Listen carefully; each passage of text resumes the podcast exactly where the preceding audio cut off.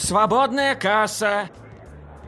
Дин, расскажи, пожалуйста, вот мне лично очень интересно про твою работу на Первом канале. Я прям как увидела сторис, э, подумала, что это очень круто, и ты такая большая молодец.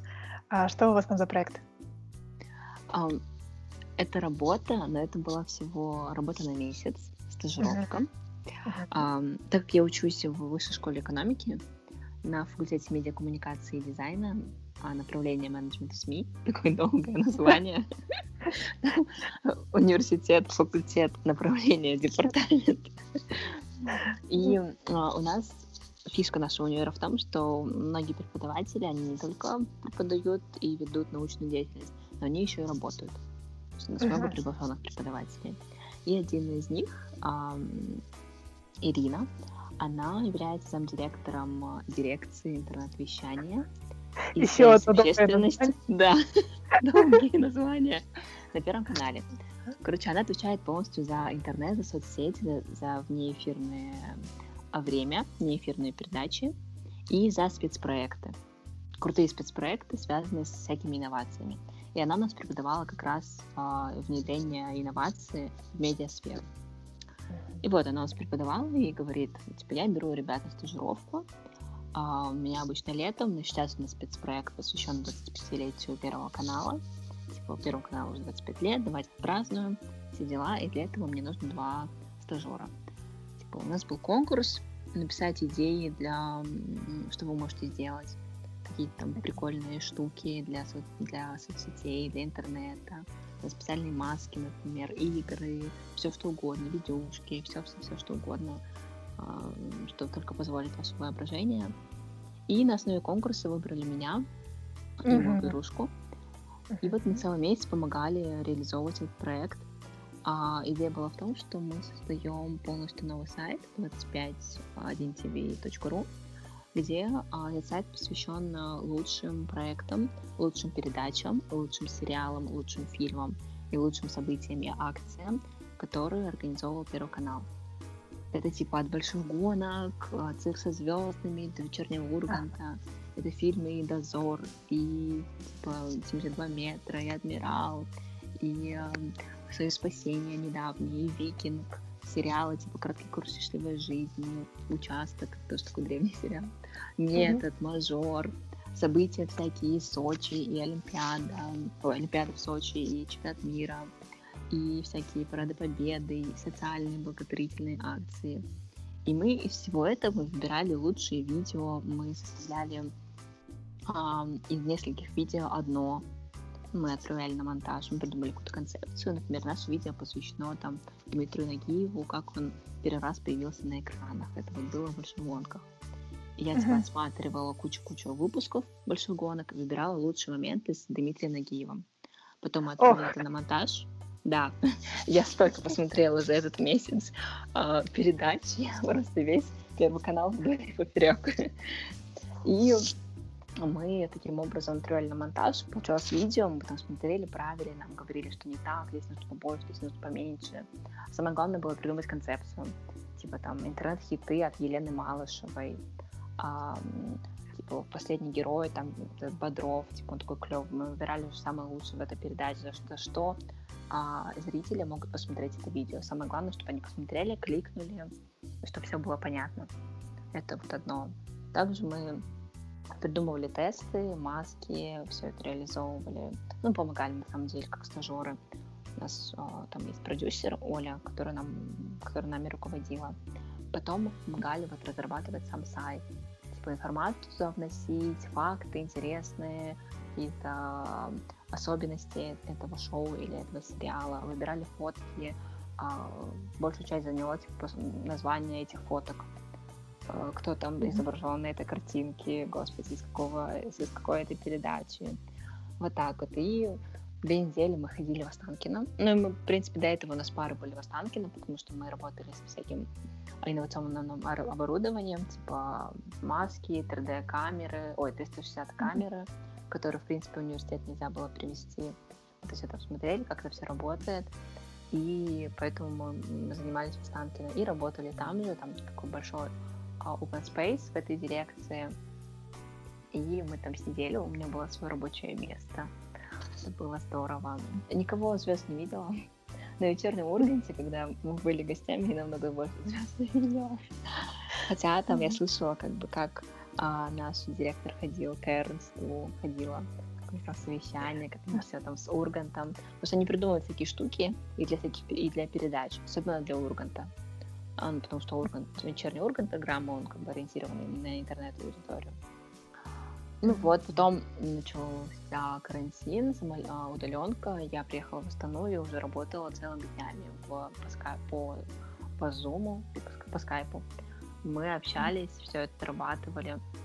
И 1 апреля вышел этот проект. Мы большие молодцы. Там, по-моему, 120 страниц а, сайта мы, получается, сделали. Ага. Мы помогали сделать. И вот, он есть, теперь там толстый, теперь можно смотреть. А, каждый день это еще в Инстаграме, типа, монетизируется, публикуется. И вот, ну, клевый на самом деле опыт, нас много чему учили, действительно, как быстро работать, типа, как выбрать лучше, нужно все знать, нужно быть в курсе. Mm-hmm. Вот так. Насчет последующей работы, я, ну, не знаю, пока еще ничего не известно. Но Юля Рогозина, она там работает. Вот выпускница филфака, как раз твой подкаст о чем. А, mm-hmm. она, она сейчас работает на Первом канале в, этой, в, этой, в этом департаменте и работает с пиратством, прикинь. Типа, прикольно, типа, с пиратством, чтобы не брали контент у Первого канала нелегально. Вот так вот. То есть, получается, ты всю эту работу э, совмещала со своей основной учебной деятельностью, так? Да, точно, я даже забыла. Да, ну, в принципе, это не было сложно, потому что а, наш босс-преподаватель шел на уступки, мы были с 11 до 5, и как раз после 5 мы там обедали и ехали быстро на пару. А пары у нас с 18 до 21 по Москве. Поэтому мы успевали. И, mm-hmm. э, ну, в принципе, на магистратуре не так много пар. Особенно вот в марте у меня было три раза в неделю, не так много домашних заданий. И плюс у нас постоянно проекты, то есть это совместная деятельность. И если что, как бы твои э, члены команды могут тебя прикрыть, сделать что-то за тебя, за что я им очень благодарна, а потом как бы ты сделаешь больше. Так что в этом плане ну, проблем я вообще не ощутила совмещать, потому что очень много ребят, они работают и совмещают учебу с работой, это, и это нормально в магистратуре. Это просто, ну, некоторые так не делают, но на самом деле это абсолютно возможно и доступно. А расскажи, пожалуйста, вот э, именно про проекты, которыми вы занимаетесь в университете. Эм, например, самый интересный проект и что тебе запомнилось? А, так, ну, на каждом предмете, это какая-то традиция, некоторым это нравится, некоторым нет. Мы делаем а, проекты, то есть у нас не экзамен, не устный экзамен, а это защита какого-то проекта. Например, mm-hmm. у нас посвящен проектный семинар исследования аудитории, и мы должны исследовать аудиторию, к примеру, какого-то а, YouTube-канала. И как бы там, mm-hmm. у меня вообще направление менеджмент СМИ, то есть мы учимся быть управленцами творческих проектов, творческих процессов и всяких э, медиа-медиа компаний. И поэтому аудитория для нас самое главное, то есть как ее привлечь, как ее измерить, и чтобы она у нас осталась. Поэтому мы там используем качественные, количественные методы, мы проводим опросы. Я постоянно вас прошу, проведите, пожалуйста, опрос по какой-то передаче. Как вы думаете? Мы делаем глубинное интервью, а опросы, типа в Google форме глубинное интервью, это вот как ты сейчас, в принципе, со мной, только у тебя как модным словом подкаст, а у нас таким академическим глубинное интервью, а также интервью с экспертами. И вот, типа, из этого мы сейчас собираем, и получается у нас проект. Ну, как бы, канва у нас такая. Самое интересное, а если честно, я надеюсь, что мы самый интересный проект впереди. Вот так вот. На самом деле мы можем сами придумать проект, типа мы, мы придумали изучить а, насколько влияют видеообзоры в Ютубе на технику, типа на какой-то смартфон, на покупательскую способность. То есть я посмотрела да, обзоры, да, да. я такая, хоп, купила. Да, ну вот ты помнишь, что проходила. Да, я помню да. этот опрос. Угу. Сейчас мы делаем благотворительный проект, типа про а, такой онлайн-курс по экологическому образованию, по маркетингу у нас. Ну, сейчас менеджмент и маркетинг основные такие дисциплины. И мы там бизнес-план, свод, пистель, анализ, QFD, стратегии, цена, все такое разрабатываем. Ну, просто на практике учимся. Это клевая штука, что ты можешь на практике как бы ручками все это сделать и научиться. Надеюсь, это пригодится в будущем. А не сложно было тебе после теоретической учебы, теоретически направленной учебы в МГУ переключиться на практически направленную учебу в вышке? Ну, ты прям зришь в корень. а, на самом деле, это для меня не тяжело, наоборот, это был мой типа план. Ну, хотя, возможно, я поняла, что это мой план после того, как я поступила в вышку. Но сейчас я говорю, что это был мой такой план. Как бы сначала ты получаешь фундаментальное, а, академическое, теоретическое, какое угодно образование в МГУ, где тебя учат читать, а, правильно э, находить информацию, что там разбирать, знать все, всяких фамилий ученых, все вот это понимать в голове структуру какой-то науки, какой-либо, вообще без разницы. А вышки тебя учат применять на практике и плюс нетворкингу, то есть как заобщаться с нужными людьми и как это все в дальнейшем тебе поможет. Мне кажется, это такой хороший баланс. Сначала теория, а потом практика. Для меня это ну, действительно такое идеальная некая гармония между этим, поэтому mm-hmm. мне единственное, меня немножко смущает некоторые предметы, как будто бы не хватает академичности. Ну, по сути, нет Например? теории. Например, вот я учусь на менеджмент в СМИ, и на данный момент у нас было всего два теоретических курса. Это технологии медиапроизводства. Мы изучали типа историю а, кино, историю кино, историю радио, телеграф, историю создания книги. Что-то я так вниз пошла по хронологии. А историю интернета. И историю, второй предмет истории теория медиа. Типа как медиа зарождалась. Все. Если мы вспомним МГУ филфак, то у нас была другая картина, 80% теоретических предметов, 20% практических предметов вышки наоборот. Ну, и, ну, возможно, просто я к этому привыкла, и иногда вот я задумывалась об этом. Но на самом деле, ну, я такой человек, я, в принципе, не привыкла спорить, типа, с программой, которая была утверждена э, вышкой, как бы, что я могу с этим сделать. Мне дают, mm-hmm. я принимаю, и все окей, стараюсь получить из этого максимум. Да, а вот если еще обратиться к форме преподавания, Например, ты сказала история и теория медиа. Я знаю, что есть такой курс, я еще, по-моему, его летом нашла. Он был в э, свободном доступе, там такой... Да, Нет, мужичок приятненький. Да, да, да. Да, а, да и вообще а... часто вы занимаетесь вот так вот онлайн, не с живым преподавателем. Угу. Как раз это был вот единственный предмет на первом семестре а, Кирия у нас преподавал. Это не на Курсере, а на Open Еду. А, да, да. я сказала Курсеру, да.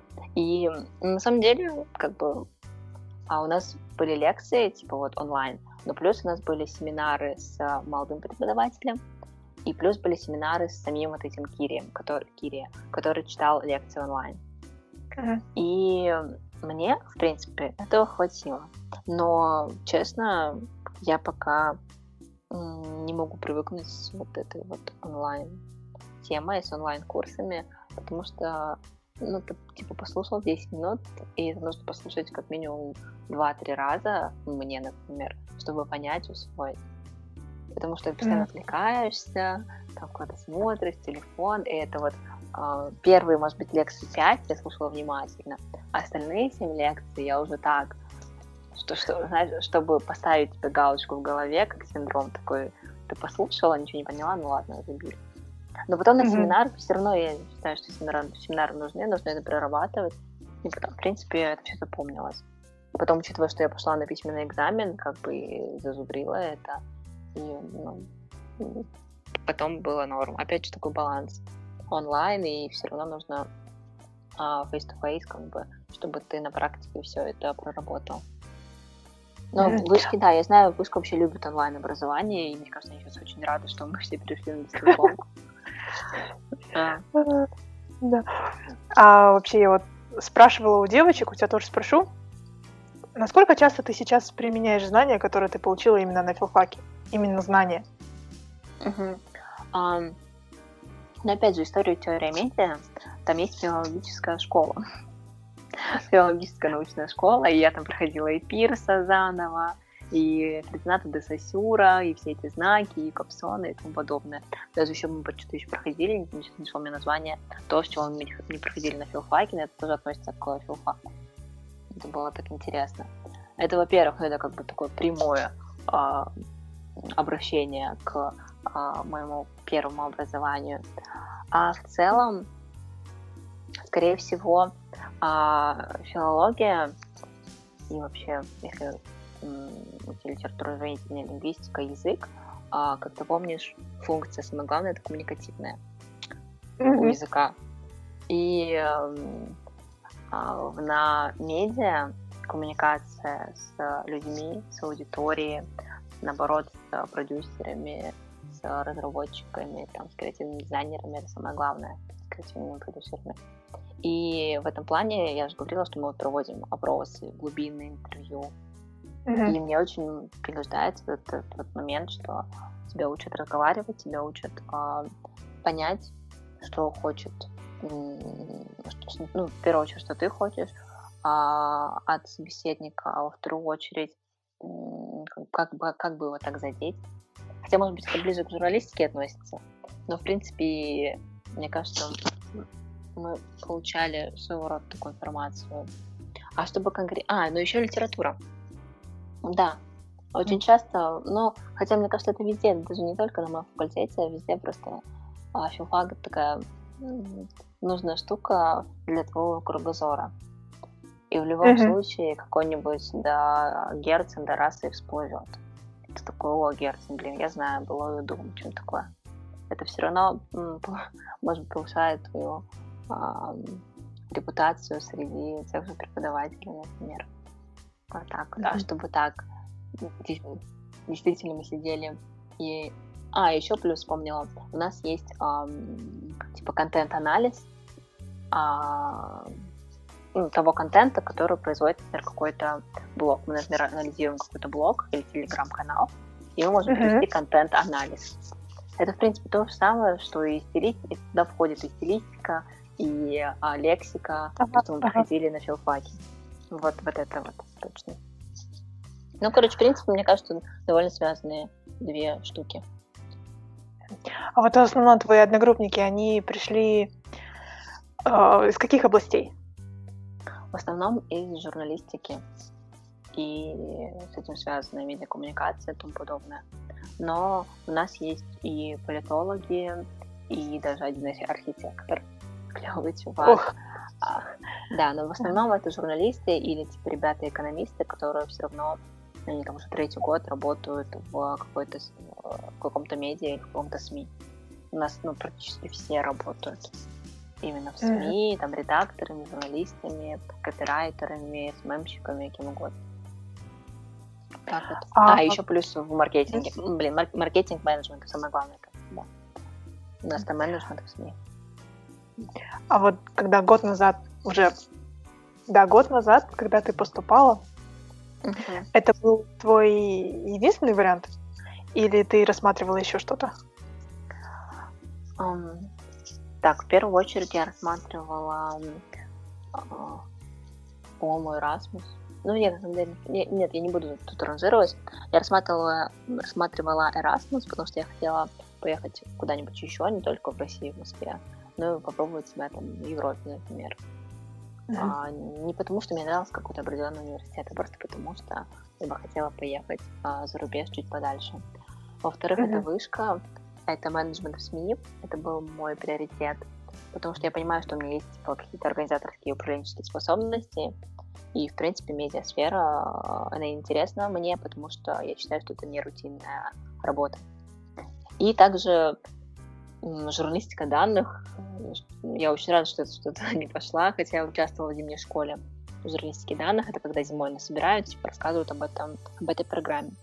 Но там mm-hmm. больше уклон на визуализацию, на обработку данных, на инфографики ну, всякие а, информацию такую числовую, там сейчас проходит программирование, это вот все привет Казар. Mm-hmm и дизайн. Я очень рада, что я это, что я это не сделала, короче, потому что это, мне это вообще не подходит. И Назарбаев университет, там что-то было про uh, education leadership и что-то полизайче. Вот. Ну, я туда поступила, но не стала, потому что не захотела uh, Назарбаев, ну, как бы сравнила вышку и Назарбаев, поняла, что мне интересна больше вышка. Хотела тебя спросить именно про вот эти ваши а, волонтерские движники. Господи, я ужасный филолог, А-а-а. Дина. А я не могу подобрать другое слово. Да. Ваши волонтерские... Деятельность волонтерская. Ваша волонтерская деятельность на четвертом курсе. Помню, вы с девочками ходили. Расскажи, пожалуйста. Ой, да, точно. Um, я вообще люблю волонтерить, потому что это клевый способ попасть на какое-то крутое мероприятие, которое происходит а раз в год, посмотреть все там изнутри, еще получить какие-то крутые штуки. А, мы ходили, мы волонтерили на Московском культурном форуме. Мы там увидели очень много звезд именно кино, музыки, гармаш, например, звезды КВН. И, ну, на самом деле, я даже не знаю, как мы это находили. И как, как мы туда участвовали, это было в Манеже в Москве. А, три дня мы там работали, и это клево, что появляются какие-то еще друзья, появляются еще какие-то связи.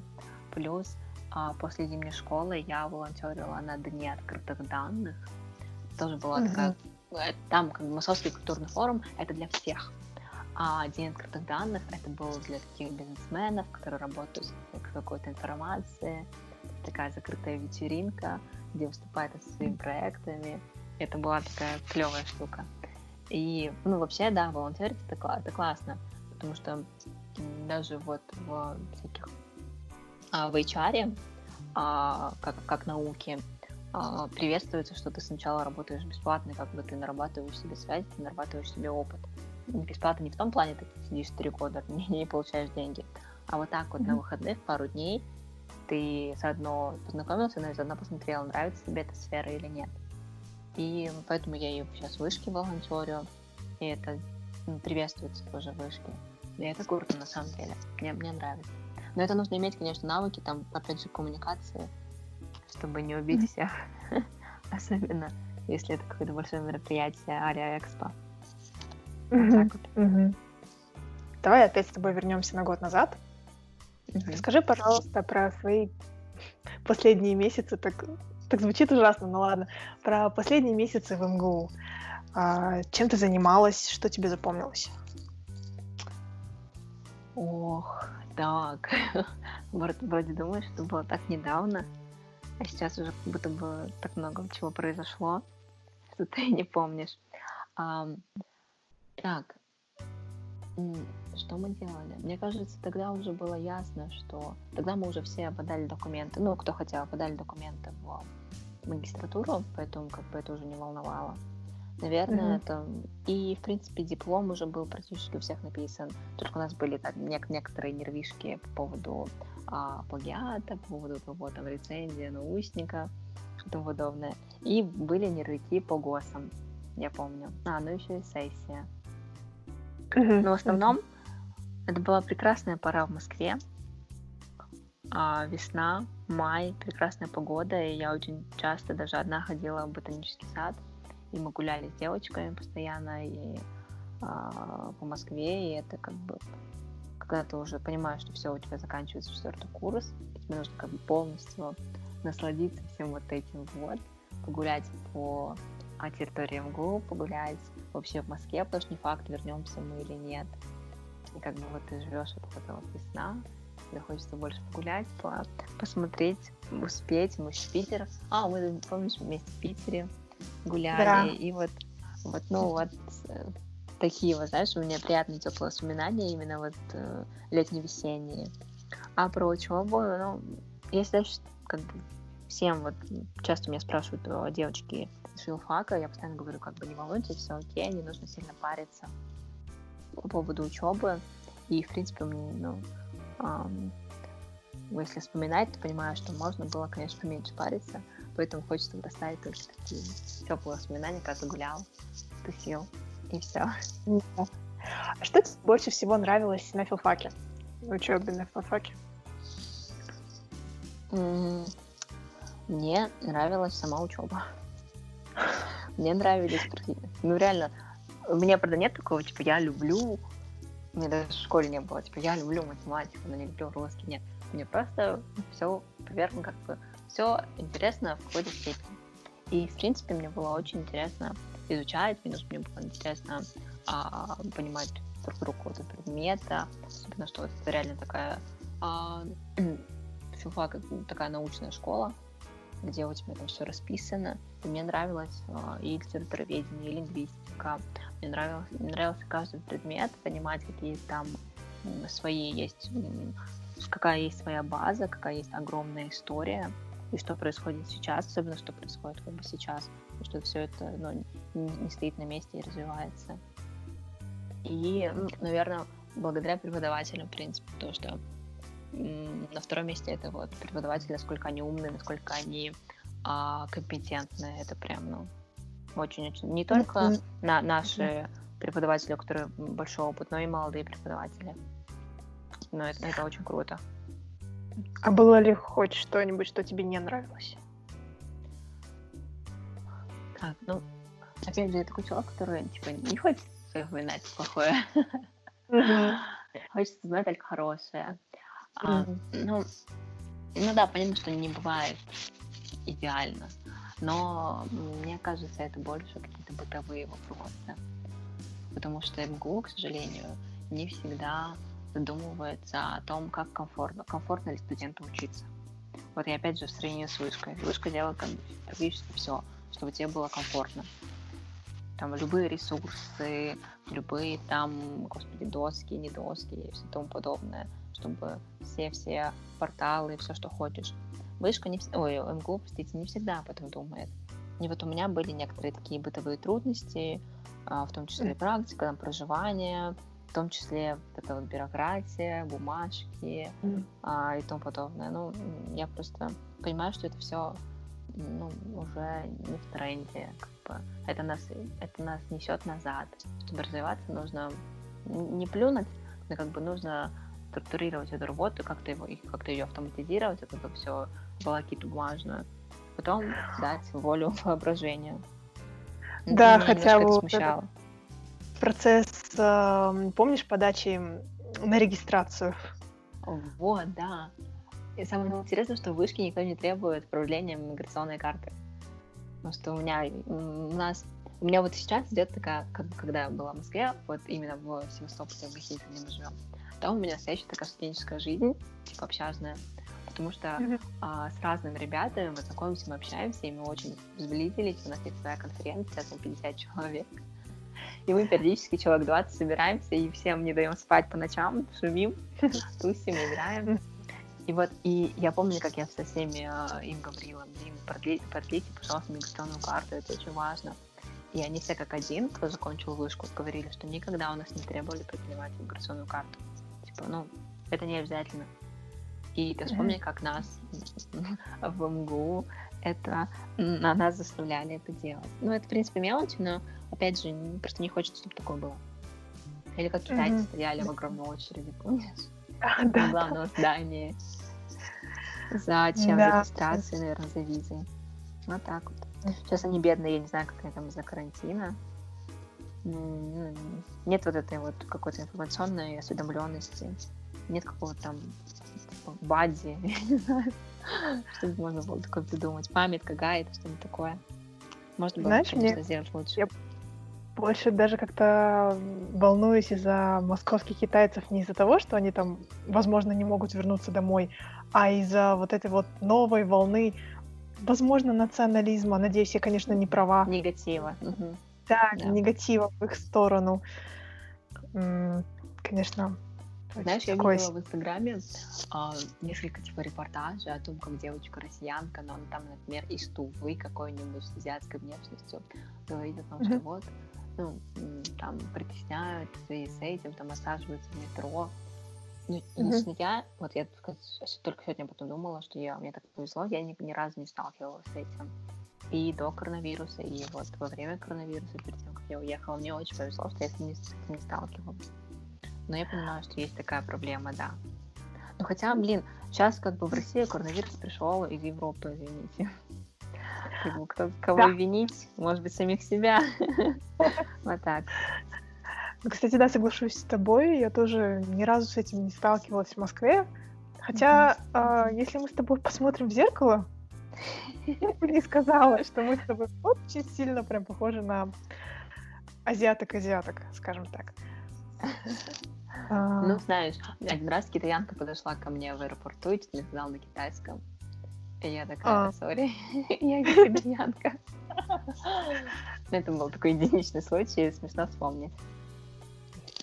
Окей, давай а, мы с тобой опять вернемся к филфаку. Расскажи мне, пожалуйста, о чем ты думала, когда ты закончила учебу? Какие у тебя были мысли после получения диплома?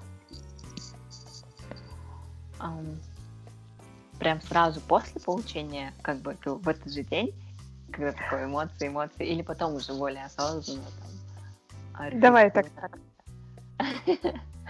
А, когда я получала сам диплом, вот нам его вручили, я вообще не думала об этом дипломе, потому что я думала о спиче, о речи, которую я должна была толкнуть после окончания. Это было, это было очень-очень волнительно.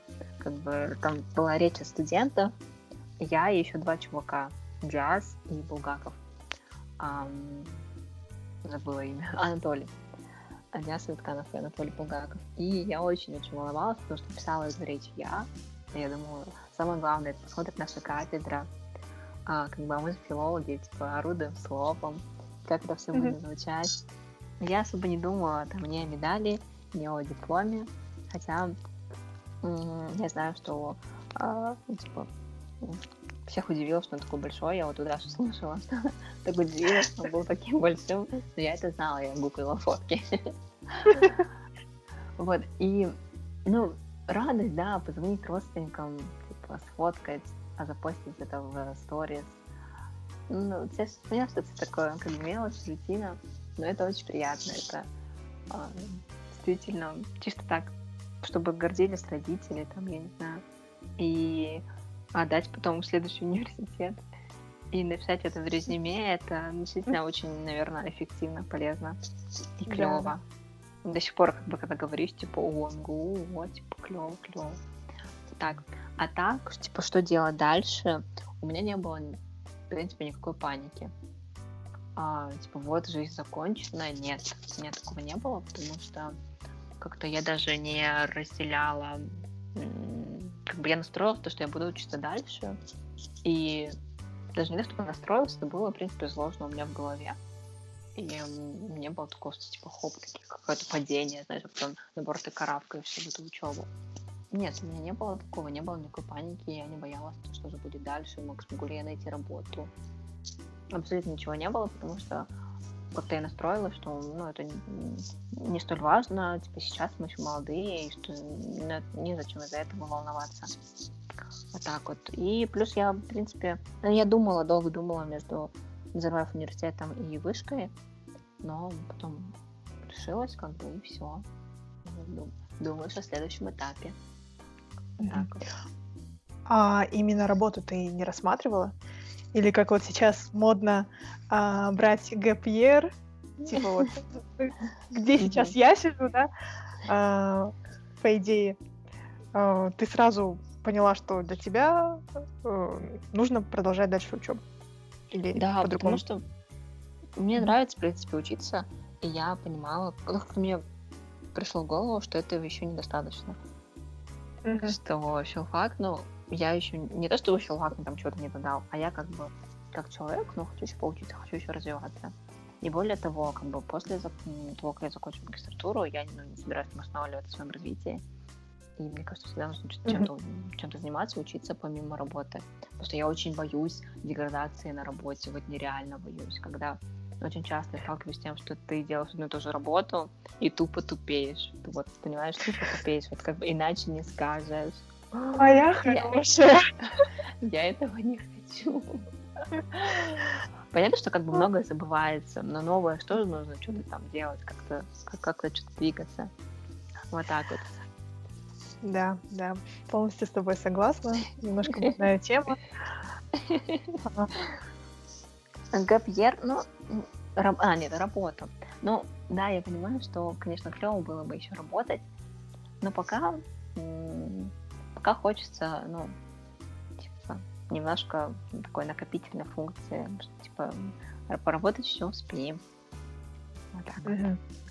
А если вообще говорить про работу, где ты себя видишь? Примерно в таком же учреждении, как Первый канал, или? Um, в таком учреждении. знаешь, про правительственное, пропагандосы. Что я вообще перестала Да. Ну, нет, как бы в этом плане я вообще открыта, хоть что, хоть в оппозиции, хоть там, и хоть где. Главное, чтобы я хочу а, разрабатывать какие-то новые проекты.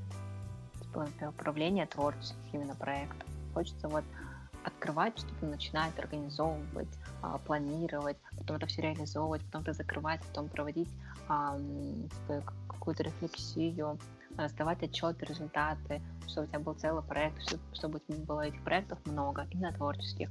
Это может быть и в каком-то маркетинговом агентстве или в рекламном агентстве, digital. Это может быть и а, на телевидении, это может быть и в СМИ. Хотя я понимаю, что в СМИ я просто пробовала, пробовалась на стажировку в ТАСС. Там, конечно, все очень сложно в плане того, что ты должен быть очень-очень умным. Типа знать, mm-hmm. как расшифровывается БРИКС, знать, кто такой Силуанов, знать там первого министра, кто сейчас министр, там, ну, знать столицы все. Вот в этом плане. Я имею мне это очень сложно. Я не хочу так много зубрить. Ну вот, в общем, я хочу и, или в благотворительных каких-то организациях, в фондах каких-то, чтобы ты что-то ты что-то сам производил, в смысле творчески, и всем этим управлял. Вот мне нравится вот работа именно в спецпроектах. Я хочу такое. В какой сфере, вот я перечислила ТВ, а, интернет-СМИ, а, маркетинг или вот что-то благотворительность Вот так вот. Тогда такой вопрос, возможно, чуть больной, но Казахстан или Россия? А, Именно в плане работы. Для меня он не является таким болезненным, потому что а, я всегда за то, что не место красит человека, а человек место, или как так можно сказать.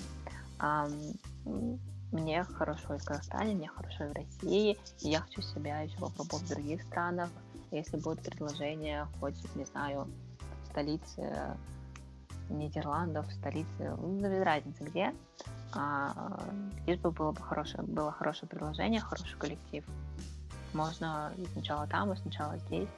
Но в Казахстане я понимаю, к чему ты клонишь, почему это такое болезненно, потому что здесь, извините, но пока не развита инфраструктура, а мы еще немножко так отстаем в плане новых трендов. Mm-hmm. Поэтому, а когда ты ну, понимаешь, ты едешь в Москву, и ты понимаешь, что они там уже вовсю искусственный интеллект, вовсю данные, вовсю экофрендли, все дела, вовсю там уже все развито, в Яндекс Маркетинг, в Сбер, все это все крутится, крутится, и ты понимаешь, что, блин, 360 уже там никому ничего не интересно, а VR уже не, вообще не интересно. А в Казахстане что только-только начинают открывать, и это только в столице у нас в Астане, и, возможно, mm-hmm. чуть больше в Алмате, а что в провинции? Ну, понятно, что тебе ну, немножко энтузиазм-то гаснет. Вот в этом, конечно, проблема. Но если это будет благотворительная организация, то вообще welcome развивать Казахстан, я бы очень рада. Ну, вот. Если бы у тебя была возможность сейчас что-то изменить, что бы это было? Um,